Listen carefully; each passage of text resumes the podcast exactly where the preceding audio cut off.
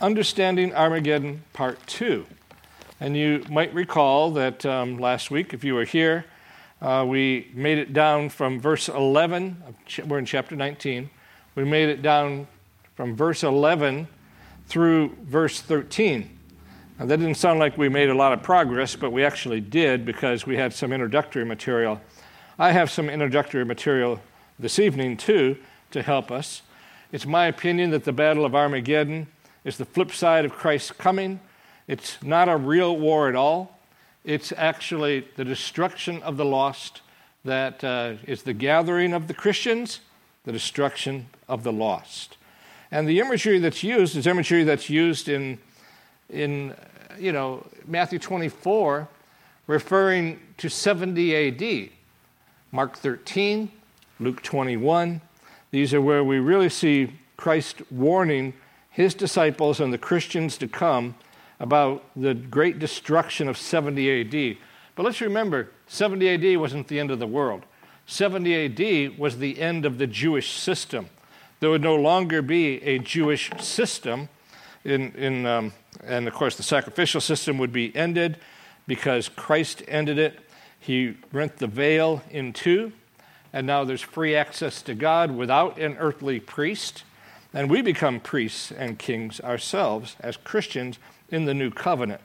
And we'll be talking about that uh, in the weeks to come at the 10 o'clock service. But right now, turn to Hebrews. It'd be good to remind ourselves of these things as we begin.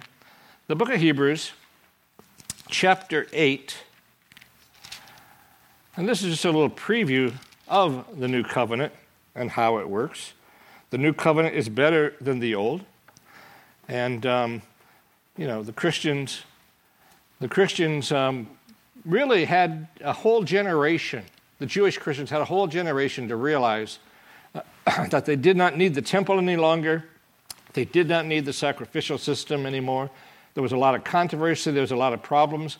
But within 20 years or so, most of them had realized that, and the Apostle Paul helped a great deal. Hebrews chapter 8, verse 6 as we read it together. Hebrews 8 6. But as it is, Christ has obtained a ministry that is much more excellent than the old, as the covenant he mediates is better since it's enacted on better promises. For if that first covenant had been faultless, there would have been no occasion to look for a second. For he finds fault with them when he says, Behold, the days are coming, says the Lord, when I'll establish a new covenant with the house of Israel and with the house of Judah. And we need to know figuratively that uh, this is the collective people of God, uh, all the Christian Jews and all the Christian Gentiles. Not like the covenant that I made with their fathers on the day I took them by the hand to bring them out of the land of Egypt, for they did not continue in my covenant, and I showed them, and I showed no concern for them, declares the Lord. For this is the covenant that I'll make with the house of Israel after those days, declares the Lord. Then he goes to Jeremiah 31. I'll put my laws into their minds, I'll write them on their hearts, and I will be their God, and they shall be my people. They shall not teach each one his neighbor and each one his brother, saying, Know the Lord, for they shall all know me, from the least of them to the greatest. For I'll be merciful toward their iniquities and I will remember their sins no more. And then look at verse 13. In speaking of a new covenant, he makes the first one obsolete. And what is becoming obsolete and growing old is ready to vanish away. It's one of the keys that tells us that the book of Hebrews was written before 70 AD. Helps us to understand that. And if the Apostle Paul is the author, as um, many believe, and I personally think that's probably true too, um, then it would have to be before 70 AD because Paul was martyred in the late 60s. So, with that being the case, there. Um, the Christians, like I said, were assembling at the temple, and um, things were going well, it appeared, for a time. But then the deacon Stephen preached his sermon and was martyred, you know, taken outside and, and martyred. And persecution began. The persecution began by the Jews against Jewish Christians, uh, and being, and, you know, and these Jewish Christians, they, they had a tough time because being Jewish was deeply ingrained into them. It was cultural, it was religious, it was everything. Even the Apostle Paul, um, the apostle to the Gentiles, went to the temple to pay vows to show he was still a loyal Jew, even though he was converted, and Jew and Gentile together, the broken the wall broken down between Jew and Gentile. Now it's God's people or those that are not God's people. And of course, it all turned south when he went to the temple, and uh, it had been prophesied that that would happen.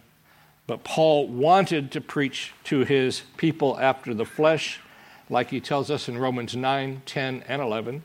Those chapters just show the love that he had for his Jewish people and how he was even willing, if it were possible, to give up his own soul to perdition if he could save them.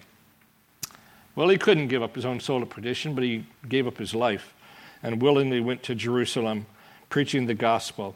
And then, in God's providence, uh, being sent to Rome, where he had continued to preach even under house arrest. So the Romans were instrumental in destroying the temple and bringing Jerusalem to ruins. But really, if you think about it, it was God who warred against the old covenant system that refused to accept Christ. The old covenant system should have shown them Christ and shown them the Messiah. But when he came, he was by and large rejected. And of course, um, that's, um, well, they wanted to stay with their old symbolic ways instead of the new reality. So we can see 70 AD as kind of a literal rendering of Armageddon, but it wasn't the whole world. It was the Jewish system. Okay. And now we have, of course, uh, the, the battle, the battle royale, the final battle that's going to take place at the end of the world when Christ returns and the sheep and the goats are separated. We'll see that scripture in just a moment. Armageddon is the literal fulfillment of Psalm 2. Psalm, we're not going to read Psalm 2 again. We've looked at it last week in, in detail. But Psalm 2 is the kings of the earth raging against the King of kings and Lord of lords. And Psalm 2 happens in every age. We need to realize that. God's enemies are always fighting him. And Psalm 2 is the fulfillment, it's finally fulfilled here in Revelation 19 in Armageddon when there are no more enemies. Psalm 2 is a warning repent now before it's too late, because when Christ comes, it will be too late to repent, because the enemies of God are suddenly destroyed in a moment by the brightness of his coming, as it says in 2 Thessalonians 3. So let's remember we're talking about future prophecy. It's best understood once it's fulfilled.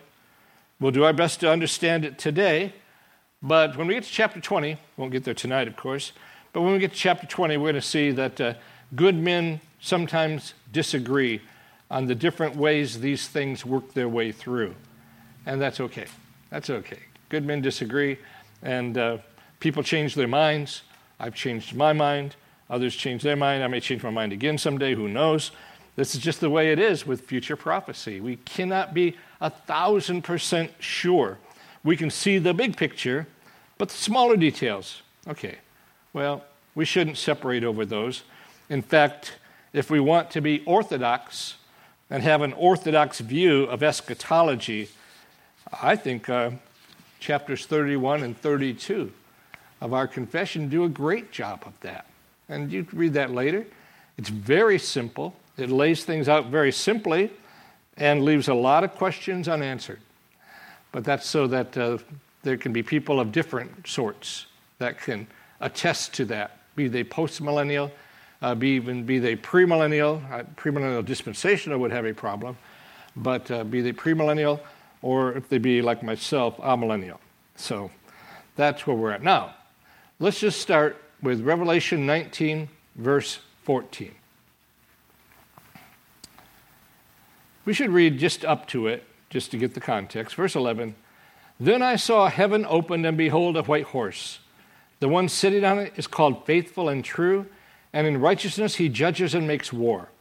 His eyes are like a flame of fire, and on his head are many diadems, and has a name written that no one knows but himself. He's clothed in a robe dipped in blood, and the name by which he is called is the Word of God.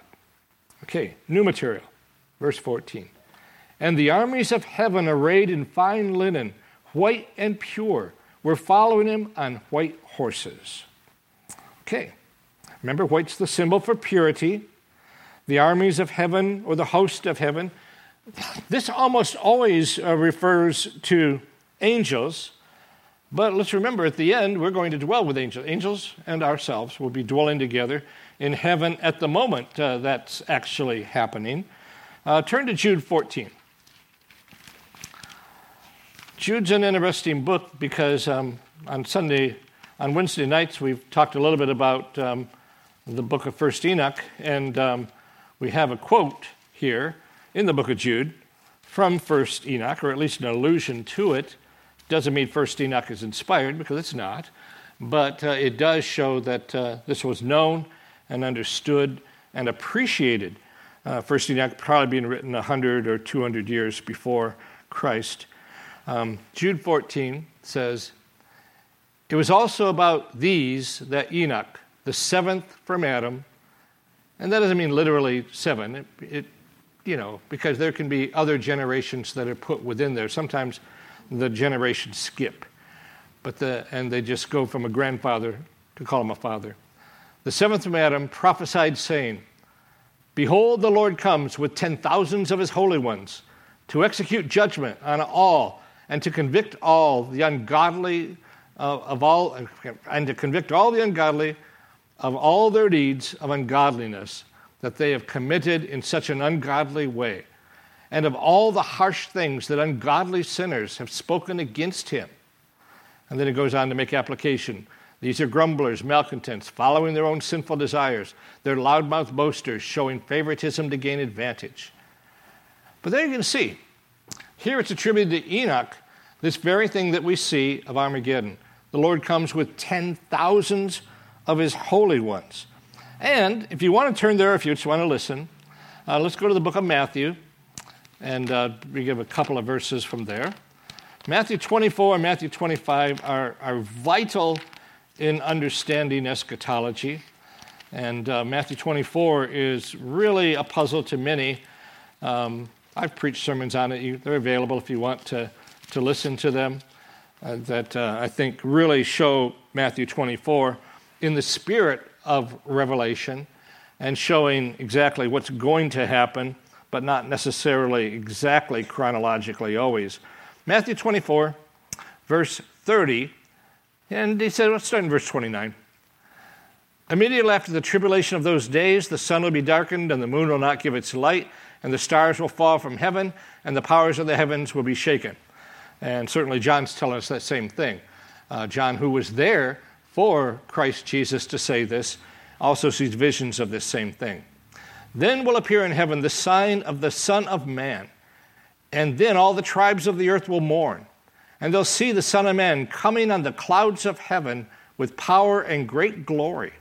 And he'll send out his angels with a loud trumpet call and they'll gather his elect from the four winds, from one end of heaven to the other.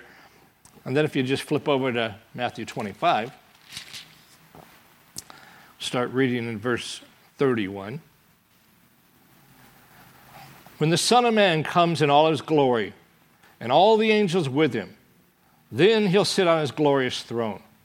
Before him will be gathered all the nations, and he'll separate people one from another as a shepherd separates his sheep from the goats. And of course, the sheep on the right hand, the goats on the left. And, and you could read the rest of it uh, later for time's sake. But this is the way that God often talks. We're going to see when we get to Revelation 20 uh, that uh, really what's being called um, the judgment of nations is really the judgment of individuals. Okay? And really, the way the nations will fall out, we have nations today, but the nations will fall out on that day the sheep on the right hand, the goats on the left. And it's talking about people, real people, not just uh, some uh, amorphous nation that just really, you know, is a conglomeration. No, these are individuals that make up the nations that we're talking about. So, in Revelation here, 19 14. You go back to Revelation if you would, and we've seen this before in Revelation chapter 14. I'm giving an outline because you can get lost very quickly going through these things quick. At least you can look up the verses later. Revelation 14, verse number 14. And here's the harvest of the earth, is what my Bible calls it, and I think that's really a good heading for this. Then I looked, and behold, a white cloud, and seated on the cloud, one like a son of man, with a golden crown on his head and a sharp sickle in his hand. Now, who do you think that is? That's the Lord Jesus Christ. Okay, we're talking about the Lord Jesus Christ now, with a sharp sickle in his hand. And another angel came out of the temple, calling with a loud voice to him who sat on the cloud, Put in your sickle and reap, for the hour to reap has come, for the harvest of the earth is fully ripe. And of course, the angel's not demanding and telling Christ what to do, he's announcing what Christ is doing. So he who sat on the crowd, a cloud swung his sickle across the earth, and the earth was reaped. Then another angel came out of the temple in heaven, and he too had a sharp sickle. And another angel came out from the altar, the angel who had authority over the fire, and he called with a loud voice to the one who had the sharp sickle Put in your sickle and gather the clusters from the vine of the earth, for its grapes are ripe.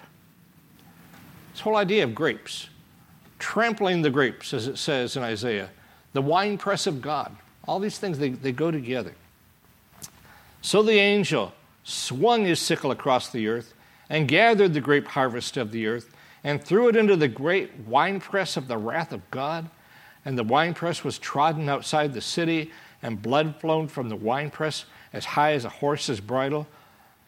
That just shown us the magnitude of the destruction in symbolic and vision form. Well, in vision, Christ is the reaper. Key verse, Son of Man, a Son of Man in verse 14. And um, this is the Lord Jesus Christ. And remember, this is prophecy. So it's taking the form of visions and not in the form of history. And remember, it also is not chronological. That's why I keep going back and back and back in the book of Revelation to see what we've already seen. And look at 1714. 1714. And they will make war on the Lamb, and the Lamb will conquer them. For he is Lord of lords and King of kings, and those with him are called and chosen and faithful. So, what could be, along with the holy ones, the angels, that uh, there may be saints um, also uh, coming back at that particular time, too. Certainly, our saints going to be with the Lord uh, in the second coming. And so, how it's all going to take place is, is rather difficult to know. Some have said it's going to be the 144,000 uh, that are, are, special and chosen, and uh, we see them twice in the book of Revelation. Well, at any rate, to make it as simple as we can, the Lord returns, and there are those that are going into eternal glory with, and bliss with the King of heaven, and those that are going to eternal destruction and eternal death in the lake of fire. Well, what we learn is all of heaven, saints and angels, are on the side of King, the King of kings and Lord of lords. All men who are outside of Christ are the army who opposes him. And Proverbs tells us that though hand in go in hand, they will not go unpunished. And we see their punishment. Verse 15 of chapter 19. Verse 15. From his mouth comes a sharp sword with which to strike down the nations. He'll rule, rule them with a rod of iron and tread the winepress of the fury of the wrath of God the Almighty. Now, you might notice I divided up chapter 5, or verse 15 on purpose that particular way so you could see it. Uh, Isaiah 49 2, you don't need to turn there, but it says, He made my mouth like a sharp sword. And this is the pre incarnate Christ in one of those famous servant of Jehovah passages The sharp sword is the word of judgment that Christ will render. Obviously, there's not a literal sword coming out of his mouth. And with this sword, he will smite the nations. Isaiah 11:4. But with righteousness he shall judge the poor and decide with equity for the meek of the earth, and he shall strike the earth with the rod of his mouth, and with the breath of his lips he shall kill the wicked. So here we have the sharp sword again being mentioned as an instrument of war. And then in Psalm 2, he'll rule them with a rod of iron. And then treading out the winepress of the fierce wrath of God. Last week we read Isaiah 62, uh, 63, 2 through 6. Who is this that comes from Edom? All his garments uh, in, clothed in blood, you know, soaked in blood. And uh, that's the hymn that we sing that's based off of Isaiah 63. Uh, who is this that comes from Edom? And so this is what's taking place here. This idea of a sharp sword, it's not the first time we've seen it in the book of Revelation. Uh, look at 116. Keep your finger here. But Revelation 116, as John sees a vision of the Lord Jesus Christ in his glory, in his right hand he held seven stars. From his mouth came a sharp two edged sword, and his face was like the sun shining in full strength. Look at 218. This is where the application of the sharp sword is made to the church in Pergamum, chapter 2, verse 12. And the angel of the church of Pergamum write, the words of him who has the sharp two edged sword. And so, in that particular case, what we see is a warning to Pergamum, one of Christ's church churches, but the church that has a problem. They aren't taking care of church discipline as they should. In fact, we can see this, I think, in verse 18, if I remember correctly. Uh, yeah, okay, we go on down. Well, it's in there. We read the whole thing about their immorality and how they had had the teachings of Balaam and taught Balak to put a stumbling block before the sons of Israel so they might eat food sacrificed to idols and practice sexual immorality. You have some that hold the teaching of the Nicolaitans. That's interesting of itself, as we've said when we went to that passage. Basically, what it amounts to is he'll war on them. Notice what it says that in verse 16. Therefore, repent. If not, I will come to you soon and war against them with the sword of my mouth. The whole idea here is that they were to exercise church discipline properly on these that were sowing dissension and teaching evil doctrines. And instead, they tolerated it. And Christ says, okay, I'll take the sword of my mouth and war against them myself and, and remove them that particular way. Okay, back to chapter 19. Back to chapter 19. Verse 16. On his robe and on his thigh, he has a name written King of Kings and Lord of Lords. We've already seen that. We've seen it. Now here it is again. And I think the interesting contrast here is with verse 12. Notice what it says in verse number 12 um, his eyes are like a flame of fire. On his head are many diadems, and he has a name written that no one knows but himself. But now in verse 16, we see that he has a name that is known and can be known. It's on his thigh, King of Kings and Lord of Lords. What should we make of that? That he has a name that no one knows but himself, and then he has one that's King of Kings and Lord of Lords. And I think really what we're being told is this in verse 12, a name written only and known by himself has to do with Christ Jesus, the second person of the Trinity, being absolutely infinite. And we will spend all of eternity getting to know the Lord better and better and better. We'll never come to the end of it. We can't come to the end of it. How do you come to the end of infinity when you're finite? And we'll always be finite. Okay but He's the infinite God. And of course, God the Father, it's easy to think of Him as infinite or maybe easier, but the Son is like the Father in that respect, too. And so we'll spend all of our time really knowing more and more and more, never come to the end of knowing Him. That's the idea, a name that no one knows. You can't know it fully. Names are very, very important in the scriptures. But then, King of Kings and Lord of Lords. There's a revealed name, you know. And on the thighs, the place where a warrior wore his sword. The symbolic place also that you would swear oaths. You might remember in the book of Genesis, uh, Abraham, as he's nearing the end of his life, sends his servant out to get a bride for Isaac. And what does he do?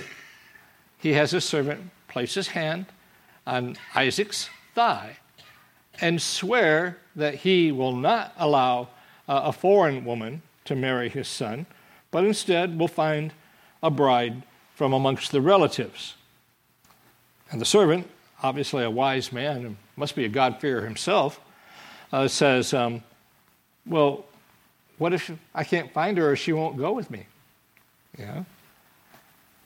And Abraham says, Well, the Lord will go with you, but if that happens, you're released from this vow. You know, released from this oath. Okay. And of course, Rebecca was more than willing to go with him. Okay, so, you know, we could look at Nebuchadnezzar, you mentioned this morning about Nebuchadnezzar. And Nebuchadnezzar chapter, in Daniel chapter 4 is really a tremendous place to go. And uh, Nebuchadnezzar, of course, um, saw himself as the greatest king on the earth. And truthfully, at that particular time in history, amongst all the nations, he was the greatest king. He really was.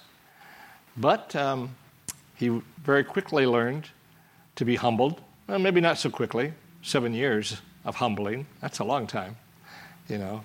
And then he comes to his senses after being acting like a beast and being treated like a beast. And it says in Daniel 4:34, at the end of the days I Nebuchadnezzar lifted my eyes to heaven and my reason returned to me and I blessed the most high and praised and honored him who lives forever for his dominion is an everlasting dominion and his kingdom endures from generation to generation. All the inhabitants of the earth are accounted as nothing and he does according to his will among the host of heaven and among the inhabitants of the earth. And none can stay his hand or say to him, What have you done? Well, he learned his lesson, didn't he? Greatest king of all. Now he becomes basically an animal in mind, comes to himself, restored to the throne, and extols the King of kings and Lord of lords. Okay, verse 17 of Revelation 9. And you notice I am skipping verses here for sake of time. Verse, and you can look them up later if you would so choose to do so. And if you really want to make a deep dive, and I decided not to go that deep of a dive, you can look up the cross references for those verses that you look up and just keep on going. And you'll go and go and go. And you'll end up with a book as thick as Beale's book, like that. that's what will happen to you. Revelation 17 and 18 of chapter 19. Then I saw an angel standing in the sun.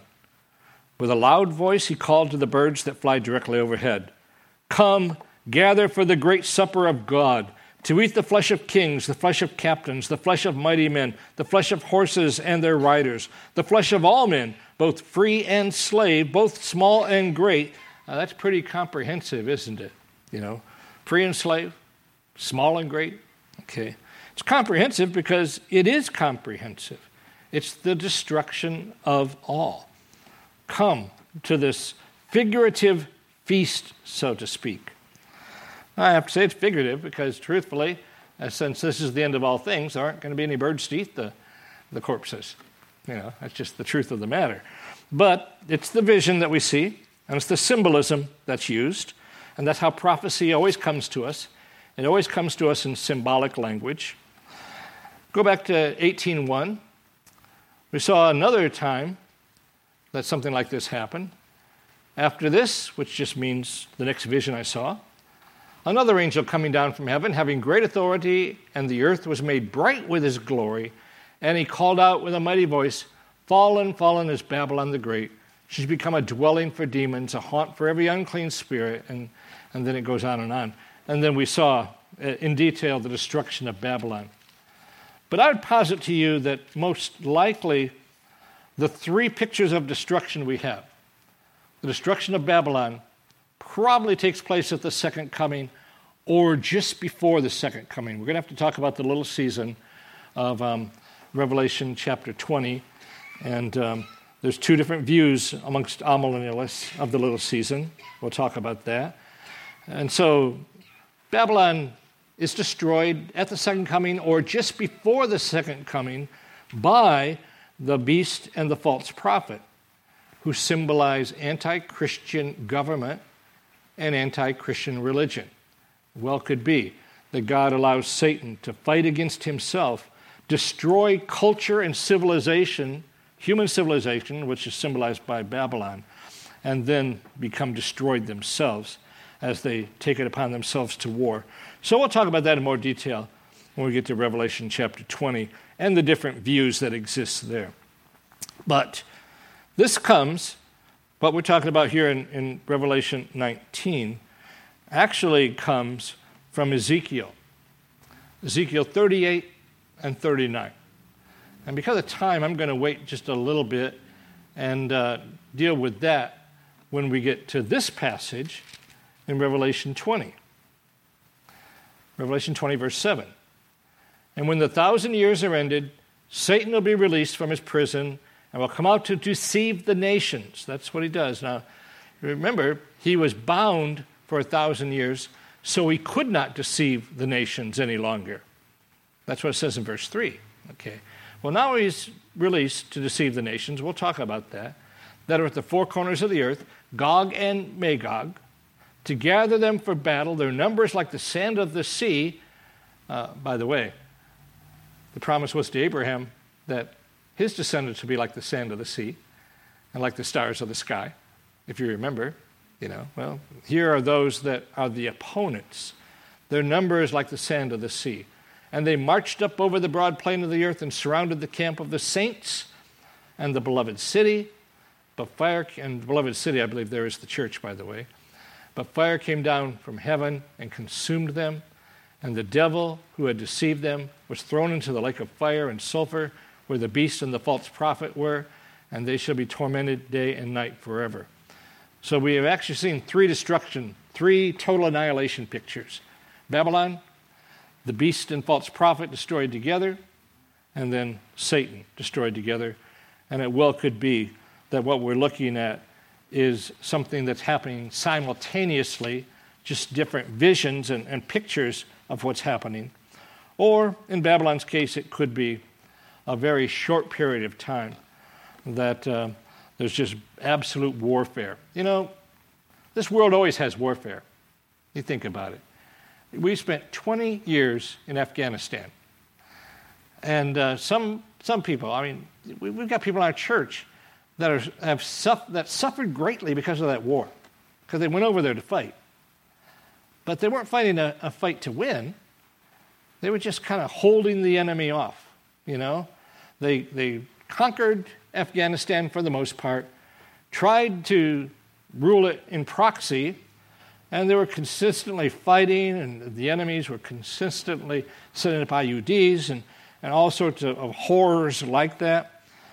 And 20 years, we said, time to leave. And what happened? Within a day, it all fell apart. And Afghanistan is a horrible place today, as horrible as it was before we went there and fought. Well, you know, this is what happens. And now we've got the, the Russians embroiled in their war, uh, you know, with Ukraine. And this is horrible for the people of Ukraine. This is horrible. It's horrible for the Russians, too. They're sending their young men over there to fight, and they're dying. They're dying in mass over there. Civilians are dying in Ukraine. And now it's I think it was yesterday or the day before, was the one year anniversary. I think it was the day before. Was the one year anniversary of the invasion of, of Ukraine. And where are we? No closer to ending than when it started.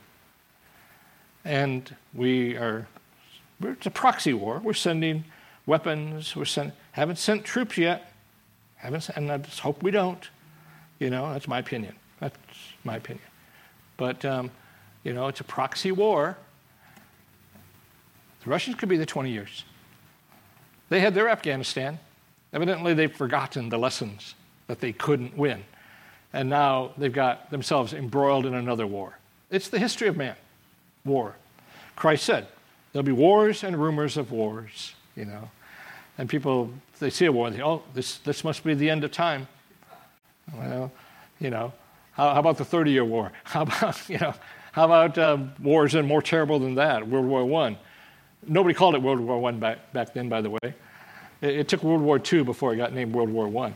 It was called the war to end all wars. Uh, how did that work out? You know, and so at any rate, it is the history of man to have wars. And if you think about it, not much is gained from a war. Not much. There are just wars. Yeah, there are.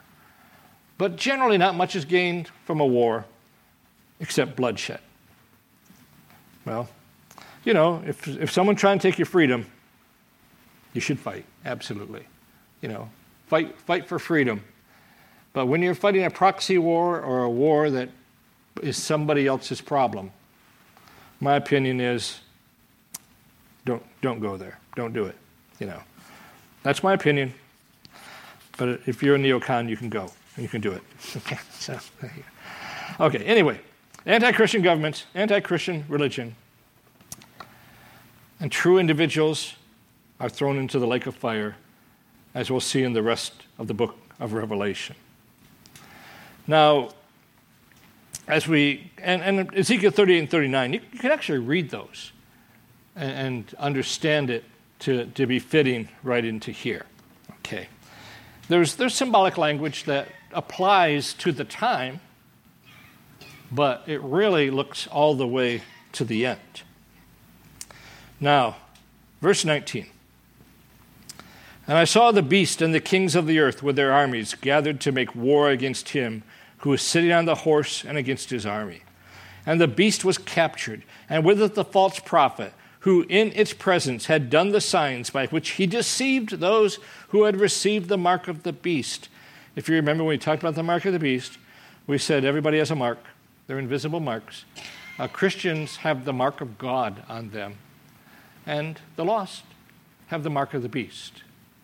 But thankfully, that's in God's uh, foreknowledge and God's uh, election and God's doing, you know. Uh, those that appear to have the mark of the beast or worship the beast and worship his idol are able to repent and come to Christ. And such were some of us. And then the Lord saved us. Okay. Well, those, these two were thrown alive into the lake of fire that burns with sulfur, and the rest were slain by the sword that came from the mouth of him who was sitting on the throne, and all the birds were gorged with their flesh. And thus we've come to the end of the world as we know it, you know, and as true individuals that are thrown into the lake of fire at the end of chapter 20. But the beast and the false prophet are, are not really people at all. What they are are representative authority figures who rule today and those that follow them and oppose the Son. You know, it's not just the kings that do battle against God, it's all lost men, small and great. And you notice I put it there uh, up above in bold print so that you could see it, how comprehensive it is and it's the sword that comes from the Savior's mouth that destroys them. And Martin Luther knew it well because the sword of the Spirit is the Word of God. And Jesus Christ is called the Word of God. And it's by the Word that they are destroyed. One little word will fell them, is how Luther put it. in the, in the great hymn that we sing.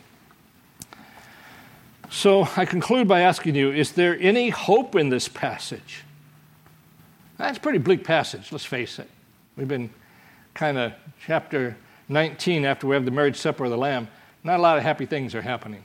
Okay, it's pretty terrible, and it's going to happen, and it is terrible. Is there any hope in this passage? I tell you, there's, there's no hope at the last day. At the coming of Christ, all his and our enemies are destroyed. But yes, there is hope today. Christ hasn't returned yet. We're living in the day of grace. There are no survivors that come out of this war that takes place. But it's not too late. It's not too late. The battle rages against Messiah on a daily basis, but today he conquers his enemies by the word of his mouth in bringing them to himself. Does it from the word of God, does it from the preaching of the word of God, turns his enemies into his children. Now, such were some of you, enemies of God, and I was too. But in the powerful work of regeneration, which is really more mysterious, and if anything could be said to be hard, nothing's hard to God. But if anything could be said to be hard, regeneration is more difficult than destruction. You know, destruction, that's easy. Word of his mouth, gone. You know, but regeneration takes Christ Jesus going to the cross and being our substitute, living a holy life for us, dying, rising again, ascending into heaven, you know, obviously, more difficult than coming on a white horse and slaying them instantly with a word. You know. He swings the sword of his mouth today. But how blessed are those of us who have been converted and need not fear the utter annihilation of Armageddon or the eternal destruction of the lake of fire. We're protected, we're safe, we're kept.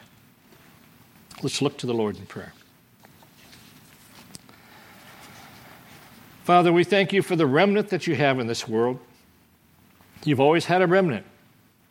We'll see in the Old Testament days, there was a remnant of true believers that participated in the temple, the tabernacle, participated in the symbols and the sacrifices. The true remnant participated in those things uh, with um, circumcision and such. But we also know there were those that did not know you, did not know you in truth, were sometimes even persuaded to be idol worshippers and go after false gods that had participated in those very same things. But we thank you that you always have a faithful remnant. You still have a faithful remnant that looks to you and trusts you and believes in you, and you have saved them. You've saved them by your grace. You've given them new hearts, as we saw in the book of Hebrews. Lord, I'm thankful to be amongst that number. I'm thankful for those that are about to take the, the communion bread and wine to their lips, that, Lord, you actually have uh, saved them, and they are confessing that salvation as they participate in communion tonight. Just bless us, Father. Bless us, we pray, and make your face to shine upon us. We are a needy people. Oh, you've blessed us. We've had a couple of, of babies born in just the, the last couple, in the last month, Lord. You've been so good to us in that way. We're so thrilled to see new life come in. Father, this just shows that the world is continuing and you're in control and you are actually doing all the things that you promised that you will do. But Lord, it won't be that way forever. One day and, and very suddenly, this world will come to an end. And it almost sounds like a fairy tale. And sometimes people elaborate in such a way that it really does become a fairy tale. But the way that it ends, Father, is sudden. And you're the one that ends it. It's your time, it's your way. And so we know, Father, that this is true. It's the Word of God. And we thank you for your word revealed to us to show us what you're doing. In Jesus' name we pray. Amen.